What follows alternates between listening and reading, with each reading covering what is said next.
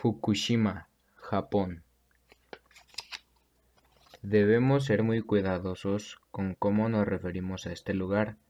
Descubrí que llamarlo simplemente Fukushima y generalizar todo el territorio afecta no solo mediáticamente, sino a toda la actividad económica que sus habitantes intentan sacar a flote. Años después de la tragedia, las consecuencias no paran y los locales no quieren más que ver a su hogar renacer. Creo que estoy empezando muy rápido con esto.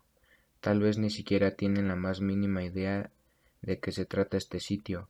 Vámonos unos pasitos atrás. Les explico. El 11 de marzo de 2011, Japón vivió tres tragedias a la vez, cada una peor que la anterior.